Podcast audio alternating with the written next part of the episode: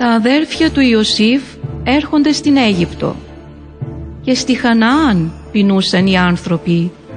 Ο Ιακώβ είπε στους γιους του «Άκουσα πως υπάρχει σιτάρι στην Αίγυπτο.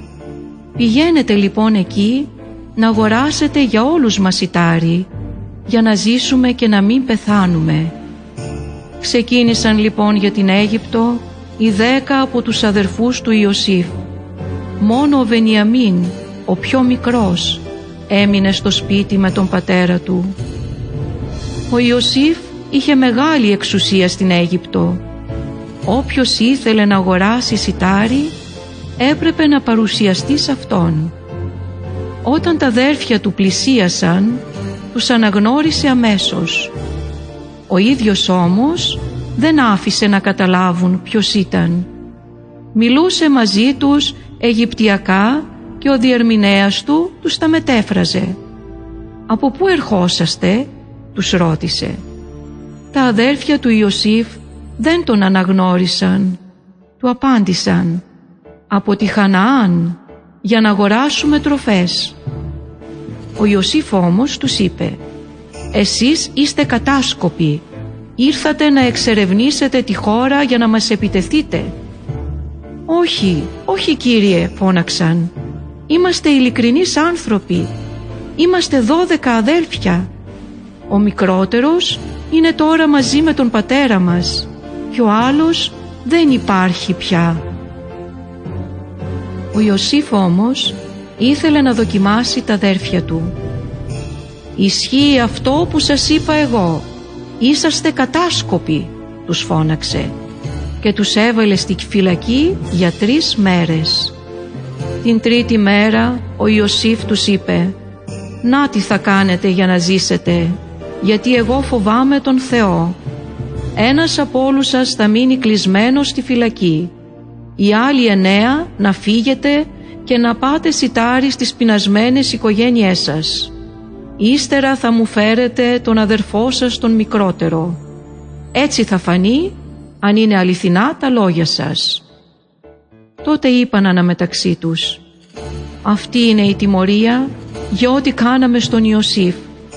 Βλέπαμε την αγωνία του όταν μας παρακαλούσε και εμείς δεν ακούγαμε. Γι' αυτό μας βρήκε αυτή η στενοχώρια». Ο Ρουβίν τους είπε «Δεν σας έλεγα εγώ να μην κάνετε κακό σε αυτό το παιδί. Εσείς όμως δεν ακούγατε. Να που τώρα ήρθε η ώρα της τιμωρίας». Τα αδέρφια του δεν ήξεραν ότι ο Ιωσήφ τους καταλάβαινε γιατί χρησιμοποιούσε διερμηνέα. Τότε εκείνος αποσύρθηκε και έκλαψε. Έπειτα ξανάρθε και τους μίλησε. Από όλους πήρε μόνο τον Σιμεών και τον αλυσόδεσε μπροστά στα μάτια τους. Ο Ιωσήφ διέταξε να γεμίσουν τα σακιά των αδερφών του με σιτάρι να βάλουν τα χρήματα του καθενός στο σακί του και να τους δώσουν τροφή για τον δρόμο.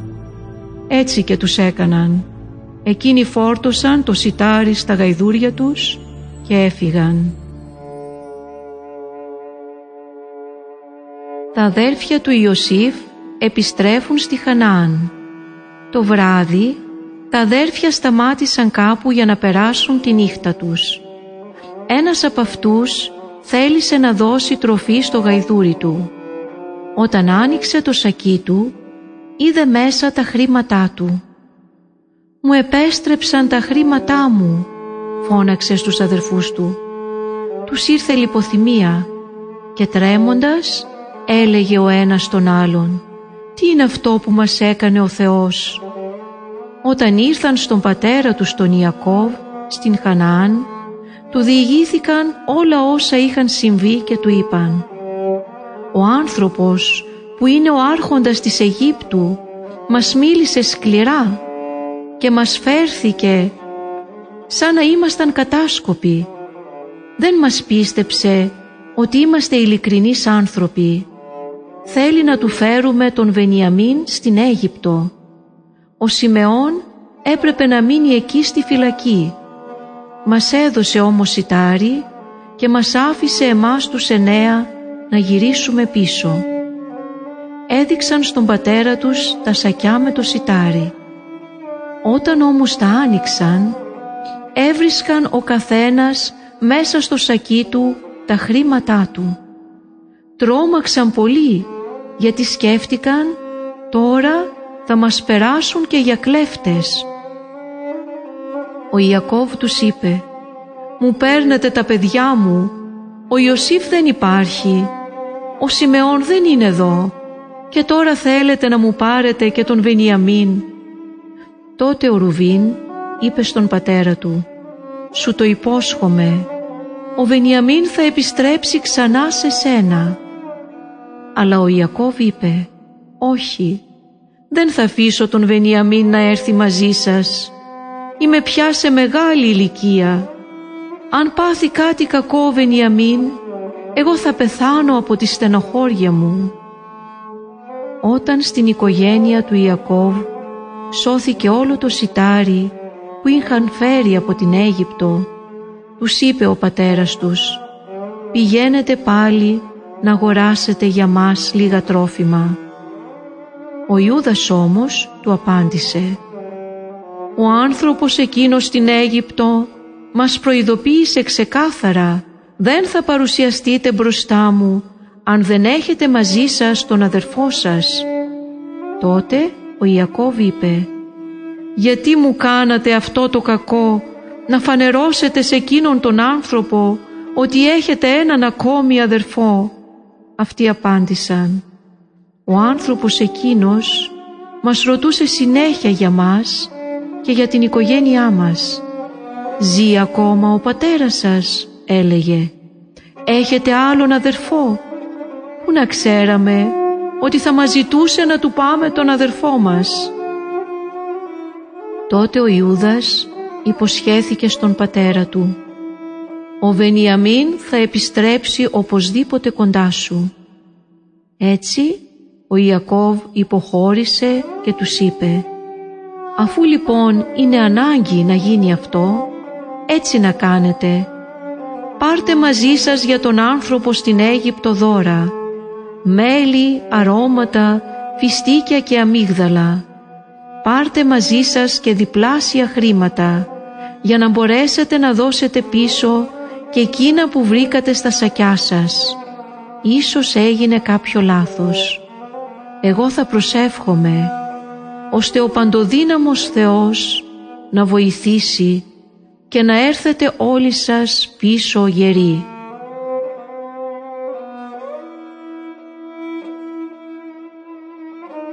Ο Ιωσήφ υποδέχεται τους αδερφούς του. Τα αδέρφια πήραν τα δώρα, πήραν μαζί τους και διπλάσια χρήματα και τον Βενιαμίν και ξεκίνησαν για την Αίγυπτο.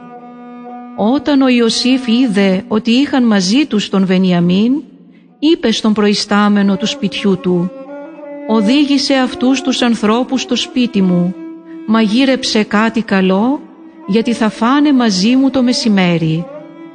Όταν εκείνος οδήγησε στο σπίτι του Ιωσήφ τα αδέρφια του, εκείνοι τρόμαξαν και είπαν «Τα χρήματα που βρέθηκαν στα σακιά μας είναι η αιτία που μας έφεραν εδώ. Θέλουν να μας συκοφαντήσουν και να μας επιτεθούν για να μας πάρουν τα γαϊδούρια και μας να μας κρατήσουν σκλάβους. Τότε πλησίασαν τον προϊστάμενο του σπιτιού του Ιωσήφ και είπαν «Παρακαλούμε Κύριε, εμείς έχουμε έρθει κι άλλη φορά για να αγοράσουμε τρόφιμα. Όταν όμως φτάσαμε στον τόπο που θα διανυκτερεύαμε και ανοίξαμε τα σακιά μας, ο καθένας μας βρήκε τα χρήματά του. Τα φέραμε πάλι μαζί μας. Φέραμε ακόμη κι άλλα χρήματα για να αγοράσουμε πάλι τρόφιμα. Εκείνος τους είπε «Ησυχάστε και μη φοβόσαστε. Ο Θεός έβαλε τα χρήματα στα σακιά σας. Είναι δικά σας» και τους έφερε τον Σιμεών. Ο άνθρωπος τους οδήγησε μέσα στο σπίτι του Ιωσήφ και τους έδωσε νερό να πλύνουν τα πόδια τους καθώς και τροφή για τα γαϊδούρια τους. Εκείνοι ετοίμασαν τα δώρα τους ώσπου να έρθει ο Ιωσήφ το μεσημέρι για να φάνε μαζί του. Όταν ο Ιωσήφ γύρισε στο σπίτι, του πρόσφεραν τα δώρα που είχαν φέρει μαζί τους και τον προσκύνησαν ως τη γη. Αυτός τους ρώτησε για την υγεία τους και ύστερα τους είπε «Είναι καλά ο γέροντας πατέρας σας, ζει ακόμα» Αυτοί απάντησαν. «Καλά είναι ο πατέρας μας, ζει ακόμα» και έσκυψαν και τον προσκύνησαν. Όταν ο Ιωσήφ είδε τον Βενιαμίν, τον αδερφό του από την ίδια μάνα, ρώτησε «Αυτός είναι ο αδερφός σας ο μικρότερος που μου λέγατε» «Ο Θεός να σε ευλογεί παιδί μου» του είπε. Ύστερα έφυγε βιαστικά γιατί άρχισε να δακρύζει. Είχε συγκινηθεί βαθιά που είδε τον αδερφό του και ήθελε να κλάψει. Μπήκε στο ιδιαίτερο δωμάτιό του και εκεί έκλαψε. Έπειτα έπλυνε το πρόσωπό του, βγήκε από το δωμάτιο και προσπαθώντας να συγκρατηθεί πρόσταξε «Φέρτε το φαγητό». Έφαγαν και ήπιαν μαζί. Ήταν όλοι τους χαρούμενοι και κεφάτοι. Το ασημένιο ποτήρι Όταν τα αδέρφια έφυγαν, ο Ιωσήφ διέταξε τον προϊστάμενο του σπιτιού του. Γέμισε τα σακιά αυτών των ανθρώπων με τρόφιμα, όσο χωράνε. Βάλε τα χρήματα του καθενός στο άνοιγμα του σακιού του. Στο σακί του νεότερου βάλε και το ποτήρι μου το ασημένιο. Το πρωί, μόλις χάραξε, τα αδέρφια ξεκίνησαν να επιστρέψουν πίσω. Βγήκαν από την πόλη, αλλά πριν απομακρυνθούν, ο Ιωσήφ είπε στον προϊστάμενο του σπιτιού του «Σήκω, τρέξε πίσω από αυτούς τους ανθρώπους και σταμάτησέ τους. Ρώτησέ τους για το ασημένιο μου ποτήρι». Ο άνθρωπος τους έφτασε και τους ρώτησε «Γιατί κλέψατε το ασημένιο ποτήρι του Κυρίου μου» Αυτοί του απάντησαν «Δεν είναι δυνατόν να κάναμε τέτοιο πράγμα. Αν τα χρήματα που βρήκαμε στα σακιά μας σου τα επιστρέψαμε από τη Χανάαν, πώς είναι δυνατόν να κλέψουμε ασήμι ή χρυσάφι μέσα από το σπίτι του Κυρίου σου» Ο προϊστάμενος είπε «Καλά, αν βρω το ποτήρι σε κάποιον από σας, αυτός θα γίνει σκλάβος μου. Οι άλλοι θα μπορείτε να πάτε σπίτι σας. Τα αδέρφια συμφώνησαν. Αμέσως κατέβασαν ο καθένας το σακί του στη γη και το άνοιξαν. Ο προϊστάμενος άρχισε την έρευνα ξεκινώντας από τον μεγαλύτερο και τέλειωσε με τον μικρότερο. Το ποτήρι βρέθηκε στο σακί του Βενιαμίν. Τα αδέρφια απελπίστηκαν. Τι θα έκαναν τώρα; Φόρτωσαν καθένα στο γαϊδούρι του και γύρισαν πίσω στην πόλη. Πήγαν στον Ιωσήφ και έπεσαν μπροστά τους στο έδαφος. Τότε ο Ιωσήφ τους ρώτησε «Τι πράξη είναι αυτή που κάνατε» δεν ξέρετε ότι ένας άνθρωπος όπως εγώ μπορεί και μαντεύει σωστά» Ο Ιούδας απάντησε «Παρακαλώ Κυριέ μου, άκουσέ με χωρίς να οργιστείς. Την τελευταία φορά μας ρώτησες για τον πατέρα μας και τον αδερφό μας. Μας διέταξες να φέρουμε μαζί μας τον μικρότερο αδερφό μας. Ο γέροντας πατέρας μας δεν ήθελε να τον αφήσει.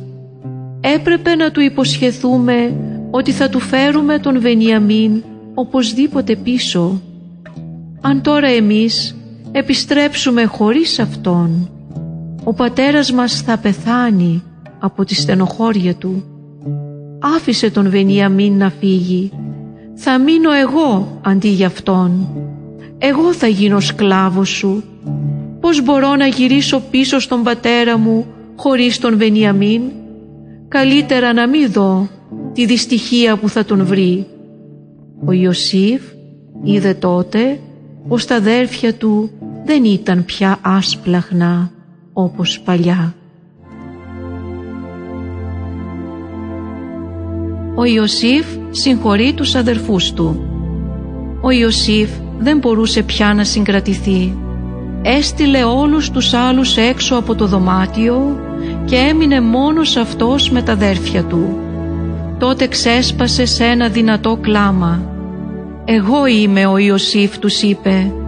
Οι αδερφοί του όμως δεν μπορούσαν να του απαντήσουν και στέκονταν μπροστά του κατάπληκτοι. «Πλησιάστε με λοιπόν» τους είπε. «Εγώ είμαι ο Ιωσήφ ο αδερφός σας που τον πουλήσατε στην Αίγυπτο. Αλλά τώρα μη λυπάστε, δεν σας κρατώ κακία. Ο Θεός με έστειλε εδώ στην Αίγυπτο για να σας σώσω τη ζωή. Είναι δύο χρόνια τώρα που υπάρχει πείνα στη χώρα και θα κρατήσει για άλλα πέντε χρόνια. Είχατε κακό σκοπό με μένα. Ο Θεός όμως είχε άλλα σχέδια. Με έκανε σύμβουλο του Φαραώ, υπεύθυνος στο ανάκτορό του και κυβερνήτη όλης της Αιγύπτου. Τώρα βιαστείτε να πάτε πίσω στον πατέρα μου και να μου τον φέρετε εδώ. Να πάρετε τις γυναίκες σας και τα παιδιά σας και να έρθετε όλοι στην Αίγυπτο. Εγώ θα φροντίσω για σας. Ο Ιωσήφ δόρισε στον καθένα μία γιορτινή φορεσιά. Τους έδωσε αμάξια φορτωμένα με τρόφιμα. Στον πατέρα του έστειλε δέκα γαϊδούρια φορτωμένα με δώρα. Ύστερα κατεβόδουσε τους αδερφούς του και τους είπε «Μη μαλώνετε στον δρόμο». Τα αδέρφια ήρθαν στον πατέρα τους και του είπαν «Ζει ακόμα ο Ιωσήφ και μάλιστα αυτός είναι που διοικεί όλη την Αίγυπτο». Αλλά ο Ιακώβ δεν τους πίστευε. Του διηγήθηκαν τότε όλα όσα είχαν συμβεί. Του έδειξαν επίσης και τα ρούχα που είχε στείλει ο Ιωσήφ για τον πατέρα του. Τότε ο Ιακώβ χάρηκε και είπε «Μου φτάνει που ζει ακόμα ο Ιωσήφ, το παιδί μου. Θα πάω στην Αίγυπτο να τον δω πριν πεθάνω». Ο Ιακώβ και όλη η οικογένειά του ξεκίνησαν για την Αίγυπτο. Πήραν μαζί τους όλα τους τα υπάρχοντα. Όταν άκουσε ο Ιωσήφ πως ο πατέρας του ήταν στα σύνορα της Αιγύπτου, έζεψε το αμάξι του και πήγε να τον προαπαντήσει. Μόλις τον είδε, έπεσε στο λαιμό του και έκλαιγε συνέχεια στην αγκαλιά του. «Ας πεθάνω τώρα», είπε ο Ιακώβ, «αφού σε είδα και είσαι ακόμα ζωντανός». Ύστερα ο Ιωσήφ είπε στα αδέρφια του «Πηγαίνω να ειδοποιήσω τον Φαραώ ότι έχετε έρθει. Θα πω ότι είστε βοσκοί και ότι φέρατε τα κοπάδια μαζί σας. Έτσι σίγουρα θα μπορέσετε να μείνετε εδώ». Και ο Φαραώ επέτρεψε στην οικογένεια του Ιακώβ να κατοικήσει στην Αίγυπτο. Ο λαός του Ισραήλ υποφέρει στην Αίγυπτο. Όταν πέθανε ο Ιωσήφ και τα αδέρφια του, δημιουργήθηκε από τα παιδιά τους και τα εγγόνια τους ολόκληρος λαός. Ο λαός αυτός ονομάστηκε Ισραηλιτικός. Όλοι οι Ισραηλίτες κατάγονταν από τον Ιακώβ, στον οποίον ο Θεός έδωσε το όνομα Ισραήλ. Στον θρόνο της Αιγύπτου ανέβηκε ένας νέος βασιλιάς που δεν γνώριζε τον Ιωσήφ. Είπε λοιπόν στον λαό του «Αυτοί οι Ισραηλίτες γίνονται όλο ένα και περισσότεροι. Σύντομα θα είναι πιο δυνατοί από μας και θα μας κάνουν ό,τι θέλουν». Ο Φαραώ έδωσε διαταγή να εργάζονται οι Ισραηλίτες σκληρά. Σκέφτηκε «Έτσι θα τους έχουμε του χεριού μας». Τους άντρες των Ισραηλιτών τους μεταχειρίζονταν σαν να ήταν σκλάβοι. Τους υποχρέωναν να φτιάχνουν από τη λάσπη τούβλα και να χτίζουν μεγάλες πόλεις για τον Φαραώ. Όλα αυτά όμως δεν ήταν αρκετά για τον Φαραώ. Έβγαλε τότε διαταγή και είπε «Κάθε αγόρι που γεννιέται από τους Ισραηλίτες να το ρίχνετε στον ποταμό Νείλο. Τα κορίτσια να τα αφήνετε να ζουν. Γιατί φοβόταν μήπως οι άνδρες Ισραηλίτες πληθύνουν πολύ και αρχίσουν να πολεμούν τους Αιγυπτίους. Μια μητέρα σώζει τον γιο της. Η ζωή τώρα ήταν δύσκολη για τους Ισραηλίτες. Όλους τους γονείς τους έπιανε φόβος όταν γεννιόταν ένα αγόρι. Το ίδιο αισθάνθηκε και ένα ανδρόγυνο από τους Ισραηλίτες. Είχαν κιόλας ένα γιο και μία κόρη. Τον γιο τον έλεγαν Ααρών και την κόρη Μαριάμ. Μια μέρα η οικογένεια απόκτησε και τρίτο παιδί. Ήταν αγόρι και ήταν πολύ όμορφο. Η μητέρα του λυπήθηκε πολύ. Δεν ήθελε να ρίξουν οι στρατιώτες το παιδί της στον ήλο. Για τον λόγο αυτόν το έκρυβε. Το παιδί όμως μεγάλωνε και η μητέρα του δεν μπορούσε πια να το κρύβει. Πήρε ένα καλάθι, έβαλε το παιδί μέσα και το άφησε στις καλαμιές, στις όχθες του Νείλου.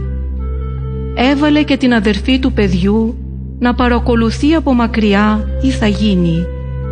Τότε ήρθε η κόρη του Φαραώ με τις υπηρέτριές της για να λουστεί στον Νείλο. Κάποια στιγμή τράβηξε την προσοχή της το καλάθι ανάμεσα στα καλάμια και έστειλε τη δούλη της να το πάρει. Το άνοιξε και είδε μέσα ένα μικρό αγόρι που έκλαιγε. Το λυπήθηκε και είπε «Αυτό είναι Εβραιόπουλο». Τότε η Μαριάμ, η αδερφή του παιδιού, ρώτησε την κόρη του Φαραώ «Να πάω να σου φωνάξω μια γυναίκα από τις Ισραηλίτισες να σου θυλάζει το παιδί» Η κόρη του Φαραώ της λέει «Πήγαινε». Πάει το κορίτσι και φωνάζει τη μητέρα του παιδιού. «Πάρε αυτό το παιδί», της λέει η κόρη του Φαραώ «και θύλασέ το για μένα και εγώ θα σου δίνω την αμοιβή σου». Έτσι η μητέρα πήρε πάλι το παιδί κοντά της. Όταν αυτό μεγάλωσε το έφερε στην κόρη του Φαραώ. Εκείνη το υιοθέτησε και του έδωσε το όνομα Μωυσής.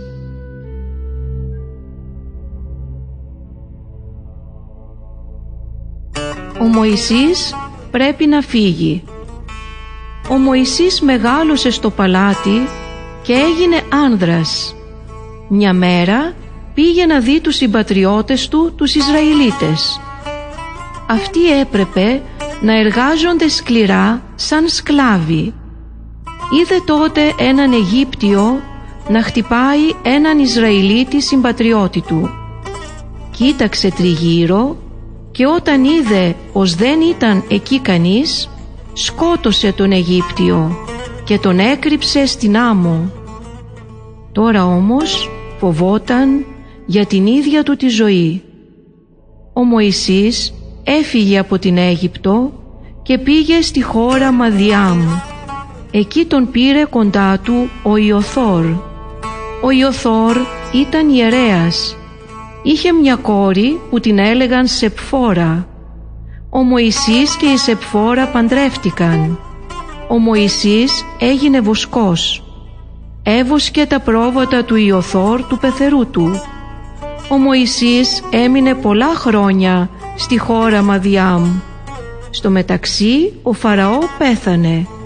Οι Ισραηλίτες όμως ήταν ακόμα σκλάβοι παρακαλούσαν τον Θεό να τους βοηθήσει και ο Θεός άκουσε τις προσευχές τους. Ο Θεός δίνει στον Μωυσή μία εντολή. Κάποια μέρα ο Μωυσής ήρθε με τα πρόβατά του στο βουνό Χορίβ. Τότε του φανερώθηκε ο Θεός μέσα σε πύρινη φλόγα που έβγαινε από μία βάτο ο Μωυσής είδε πως η βάτος ενώ είχε πάρει φωτιά και ήταν μέσα στις φλόγες δεν κεγόταν να γίνει στάχτη. Είπε λοιπόν «Ας πάω να δω αυτό το παράδοξο θέαμα γιατί δεν καίγεται η βάτος; Όταν ο Θεός είδε ότι ο Μωυσής πλησίαζε για να παρατηρήσει, του φώναξε μέσα από τη βάτο. «Μωυσή, Μωυσή», αυτός απάντησε «Ορίστε, μην πλησιάσεις εδώ», είπε ο Θεός. «Βγάλε τα σανδάλια σου από τα πόδια σου, γιατί ο τόπος όπου στέκεσαι είναι τόπος Άγιος. Εγώ είμαι ο Θεός των προγόνων σου, ο Θεός του Αβραάμ, ο Θεός του Ισaac, ο Θεός του Ιακώβ. Τότε ο Μωυσής σκέπασε το πρόσωπό του γιατί φοβόταν να κοιτάξει τον Θεό. Ο Θεός συνέχισε «Είδα τη δυστυχία του λαού μου στην Αίγυπτο και άκουσα την κραυγή τους εξαιτίας των καταπιεστών τους. Ξέρω τα βάσανά τους, γι' αυτό κατέβηκα να τους γλιτώσω από τους Αιγυπτίους και να τους οδηγήσω σε μια χώρα μεγάλη και έφορη. Πήγαινε στον Φαραώ και πες του να ελευθερώσει τον λαό μου. Ο Μωυσής είπε στον Θεό «Ποιος είμαι εγώ για να πάω στον Φαραώ και να βγάλω τους Ισραηλίτες από την Αίγυπτο» Ο Θεός του υποσχέθηκε «Εγώ θα είμαι μαζί σου και θα σε βοηθήσω» αλλά ο Μωυσής είπε πάλι «Καλά, εγώ θα πάω στους Ισραηλίτες και θα τους πω ότι ο Θεός των προγόνων σας με έστειλε σε εσάς. Αυτοί όμως θα με ρωτήσουν ποιο είναι το όνομά σου, τι θα τους πω; Τότε ο Θεός απάντησε στον Μωυσή «Εγώ είμαι εκείνος που είμαι. Πες στους Ισραηλίτες, εκείνος που είναι με έστειλε σε εσάς». Μετά ο Θεός είπε στον Μωυσή «Ρίξε στη γη το ραβδί που κρατάς στο χέρι σου». Ο Μωυσής το έριξε στη γη και το ραβδί μεταμορφώθηκε σε φίδι. Ο Μωυσής φοβήθηκε και έτρεξε να φύγει. Αλλά ο Θεός του είπε «Άπλωσε το χέρι σου και πιάστο απ' την ουρά». Ο Μωυσής το έπιασε και αυτό έγινε πάλι ραβδί στο χέρι του. Τότε ο Θεός είπε στον Μωυσή «Δείξε στους Ισραηλίτες αυτό το θαύμα με το ραβδί και έτσι θα σε πιστέψουν».